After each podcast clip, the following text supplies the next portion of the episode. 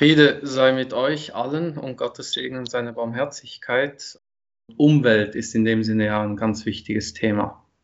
Deshalb werde ich heute darüber sprechen, dass die Welt uns geschenkt wurde, dass sie uns anvertraut wurde, geschenkt wurde im Sinne von, dass wir auch äh, zu ihr schauen, dass wir die Verantwortung haben, kein Verderben zu stiften. Und damit bin ich gleich schon beim ersten Vers. Das ist Surah 7, Vers 56. Und stiftet nicht Unheil auf der Erde, nachdem sie in Ordnung gebracht worden ist. Und ruft ihn in Furcht und Begehren an. Die Barmherzigkeit Gottes ist den Rechtschaffenen nahe. Auf Arabisch heißt es ja auch, sorg nicht dafür, dass sie verdirbt, ähm, sorg nicht für Verderben auf der Erde oder auch in der Erde, könnte man auch so lesen, nachdem sie zurechtgeformt worden ist, nachdem sie zum Besten gestaltet wurde, nachdem sie geregelt wurde. Also da ist eine natürliche Ordnung dahinter, die gut ist. Wir dürfen diese Ordnung nicht verderben. Wir dürfen nicht die Ordnung kaputt machen. Es gibt also eine ganz wichtige und sensible Ordnung in der Natur. Und wenn wir nicht darauf achten, dann werden wir diese Ordnung auch wieder durcheinander bringen. Und ruft ihn in Furcht und Begehren an. Also es geht hier darum, dass wir sind nicht alleine, Gott lässt uns nicht allein, Gott ist mit uns. So heißt es auch im Koran, dass wir nicht traurig sein sollen, Gott ist mit uns. Das ist auch Surah 9. La tahsan inna ma'ana. Also ruft ihn in Furcht und Begehren an, also in Angstzuständen, aber auch wenn wir Sehnsüchte und Wünsche und Hoffnung haben. Also es geht nicht darum, dass wir Gott nur dann anrufen, wenn es uns schlecht geht, sondern auch dann, wenn es uns gut geht und wir noch Besseres wollen und äh, auch Gutes für diese Erde wollen. Die Barmherzigkeit Gottes ist für die Gütigen, für die Gutes tuenden, den Rechtschaffenen nahe. Das arabische Wort ist hier El-Muhsinin und das kann man auch so verstehen, dass es heißt, die, die Schönes tun oder die, die für Schönheit sorgen. Also auch Schönes tun für die Umwelt, für die Mitmenschen insgesamt, für die Schöpfung. Es ist ein deutliches Zeichen, das Gott uns gibt, dass wir darüber nachdenken, was machen wir mit der Umwelt. Und gerade heute, wo wir eine Klimakatastrophe in der Zukunft erwarten, hat das natürlich umso mehr Bedeutung. Jetzt nicht nur in Bezug auf den Klimawandel, sondern auch in Bezug auf viele andere Bereiche. Wenn wir in die Geschichte schauen, dann sind wir seit, äh, seit der Industrialisierung auf jeden Fall konstant und intensiv daran, die Vielfalt in der Natur zu zerstören. Ja, also wir sind da in dem Sinne wirklich gedankenlos unterwegs. Deshalb auch ihn anzurufen in Furcht und Begehren, in Frömmigkeit und Sehnsucht, dass wir auch ihn darum bitten, dass er uns unsere Herzen öffnen mag, dass wir es überhaupt begreifen, was wir tun. Ein paar Verse später in Surah 7, Vers 85 heißt es, da spricht Schuaib zu dem Madjan, er sagte, O mein Volk, dienet Gott. Ihr habt keinen Gott außer ihm. Ein deutliches Zeichen ist von eurem Herrn zu euch gekommen. So gebt volles Maß und Gewicht und zieht den Menschen nichts ab, was ihnen gehört, und stiftet nicht Unheil auf der Erde, nachdem sie in Ordnung gebracht worden ist. Das ist bestimmt besser für euch, so ihr gläubig seid. Also mit diesem Problem haben nicht wir erst damit zu tun, sondern es ist ein grundsätzlich menschliches Problem. Das heißt, wenn wir das beobachten, dass äh, wir mit der Natur nicht gut umgehen, dann ist das eigentlich wie ja, der, der Lauf der Geschichte. Der Mensch ist einfach nicht intelligent genug, auf die Natur zu schauen. Er zerstört sich seine eigene Lebensgrundlage. Aber hier wird noch etwas weiteres gesagt. So gebt volles Maß und Gewicht. Das bedeutet für mich, dass wir auf jeden Fall wissenschaftlich so viel investieren, dass wir so wenig wie möglich Unheil stiften auf Erden. Ich habe letztens etwas sehr Interessantes gesehen. Das ist vom Bundesamt für Energie und für Natur. äh, wo die zum Beispiel die äh, Wasserkraftwerke, die werden ja mit Turbinen angekurbelt und äh, das ist für die Fische zum Beispiel ja nicht unbedingt das Beste. Und da ist jetzt die Schweiz daran, also schon länger, jetzt nicht erst seit äh, diesem Jahr, ähm, zu erforschen, wie man diese Fische, die stromabwärts fließen und dann in die Turbinen geraten, wie man diese Fische am Stromfluss entlang ähm, weglotsen kann. Das sind sehr simple Ideen, die sie haben. Also einfach äh, sozusagen wie eine Barriere hinstellen, wo trotzdem Wasser durchfließt, aber die Fische geleitet werden in einen speziellen äh, Sonderkanal, wo die Fische dann nicht getötet werden. Das ist für mich ein Beispiel, wie man volles Maß und Gewicht gibt. Es ist nicht nur, dass man gegenüber dem Menschen gerecht versucht zu sein, sondern man gibt volles Maß und Gewicht. Also man schaut wirklich in alle Bereiche rein.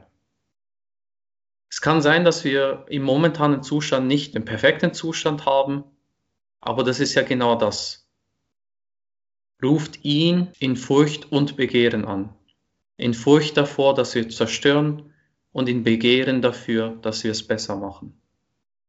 Wir erkennen an, dass wir es momentan nicht perfekt machen, aber wir blicken auch in die Zukunft dass wir es besser machen können und dabei auf die Unterstützung Gottes, auf seine Barmherzigkeit zählen können.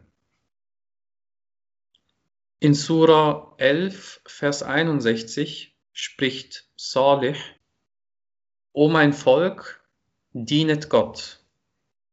Ihr habt keinen Gott außer ihm. Er hat euch aus der Erde entstehen lassen und sie euch zu bebauen und zu bestellen gegeben so bittet ihn um Vergebung, dann wendet euch ihm zu, mein Herr ist nahe und bereit zu erhören. Also die Welt wurde uns anvertraut, so dass wir auch mit der Erde etwas anstellen können, was uns weiterbringt. So bittet ihn um Vergebung, dann wendet euch ihm zu. Also auch hier sehe ich im Prinzip den Aufruf, auch die Arbeit in der Natur als Gottesdienst zu verstehen. Arbeit als Gottesdienst und nicht nur diese rituellen Gebete, die wir haben oder die Rituale mit Fasten, Gebet und äh, Bittgebete, sondern auch die Arbeit ist ein Gottesdienst. Und je schöner, je gütiger wir dabei vorgehen, desto näher sind wir bei Gott, bei diesem Gottesdienst. Es geht nicht darum, dass wir die Qual und Anstrengung der Welt aus, äh, ja, aus dem Weg räumen, sondern dass wir diese dazu nutzen, die Barmherzigkeit Gottes zu gewinnen. Dass wir auf unsere Mitmenschen achten, dass wir auf unsere Städte achten, dass wir auf die Pflanzen achten und dass wir auf die Tiere, auf alle Geschöpfe achten, so dass wir alle zur Ruhe kommen können. Die Tiere, die können nicht sprechen wie wir aber sie sind Gemeinschaften wie wir, wie es in Sura 6, Vers 38 betont wird. Wir müssen also zum Guten aufrufen und die Menschen dazu führen, dass sie aufgrund dieses Aufrufs etwas Gutes machen für die Erde. Wir können also nicht einfach ja, tatenlos sozusagen sitzen bleiben. Äh, zumindest können wir darüber reden. Wir können unsere Aufmerksamkeit darauf richten und wir können uns gegenseitig ermahnen. Es gibt, gerade auch in Bezug auf das Erdbeben, was in Izmir war, gibt es ja leider viele, gerade auch aus der Türkei selber, ähm, viele Gläubige, die das als Bestrafung für die Stadt sehen, die ihrer Meinung nach sündigt, der Sünde verfallen ist. Und wenn ich so darüber nachdenke, welche Stadt ist eigentlich sündenlos? Also da müsste eigentlich die ganze Welt äh, erbeben. Und im Koran steht ja auch, wenn Gott die Menschen belangen würde für das, was sie getan haben, dann würde auf der Erde kein einziges Lebewesen mehr übrig sein. Also solche Schuldzuweisungen wie ja die Stadt wird bestraft, weil sie sündigt, oder das kann man auch äh, stellvertretend nehmen, ja du wirst bestraft, weil du gesündigt hast, etc., das, das hilft einfach nicht. Es spaltet nur noch weiter, es polarisiert. Und ich sehe das auch ein bisschen begründet in der Theologie, dass äh, ja, große Persönlichkeiten wie Rasali zum Beispiel eben das so dargestellt haben, dass Gott immer der Tuende ist und äh, egal was wir tun, dass eigentlich Gott es immer tut und dass wir nur mit unserem Glauben, also nicht, ich glaube nicht, dass Rasali das so gemeint hat, aber es wird heute so wiederholt ähm, und auch geglaubt in der Praxis, dass wenn wir nur stark genug glauben, stark genug beten, dass Gott uns verschonen würde, das glaube ich nicht. Weil niemand von uns ist so sündenfrei, dass man sozusagen als äh, Heiliger in den Himmel aufgehen könnte. Nicht mal die Propheten. In Sura 99, die ersten vier Verse, da geht es auch um das Erdbeben allgemein. Und ich denke, die passen hier sehr gut. Wenn die Erde mit ihrem Beben erbebt wurde und die Erde ihre Massen hervorbrachte und der Mensch sagte, was ist mit ihr? An jenem Tag erzählt sie von ihren Nachrichten. Also hier auch wieder, gebt volles Maß und schaut genau hin. Volles Maß geben für etwas, was passiert und daraus lernen.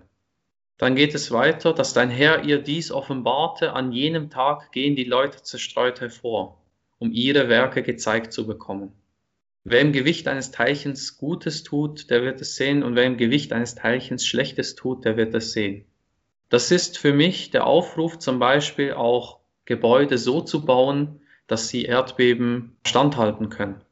Also volles Maß und Gewicht geben, auch bei der Arbeit, wie ich es vorhin gesagt habe, Arbeit als Gottesdienst bedeutet nicht zu falschen oder nicht irgendwie ähm, eben Korruption zuzulassen, so ein bisschen ja, Beton wegzunehmen, dafür andere Materialien zu nehmen, damit man ein bisschen mehr Geld hat für das Diesseits, sondern eben volles Maß und Gewicht zu geben in der Verantwortung, in der Wahrnehmung, dass Gott darüber richten wird am jüngsten Tag.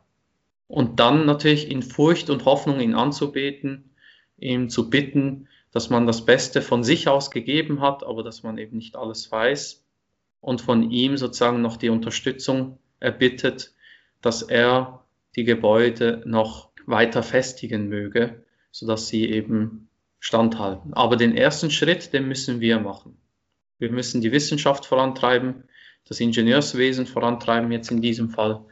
Äh, wir dürfen nicht aufhören, dort noch nach besseren Methoden zu suchen, sondern müssen stets dranbleiben.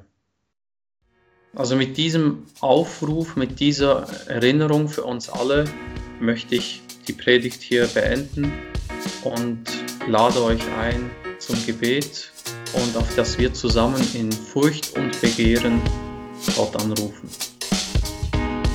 Vielen Dank für die Aufmerksamkeit.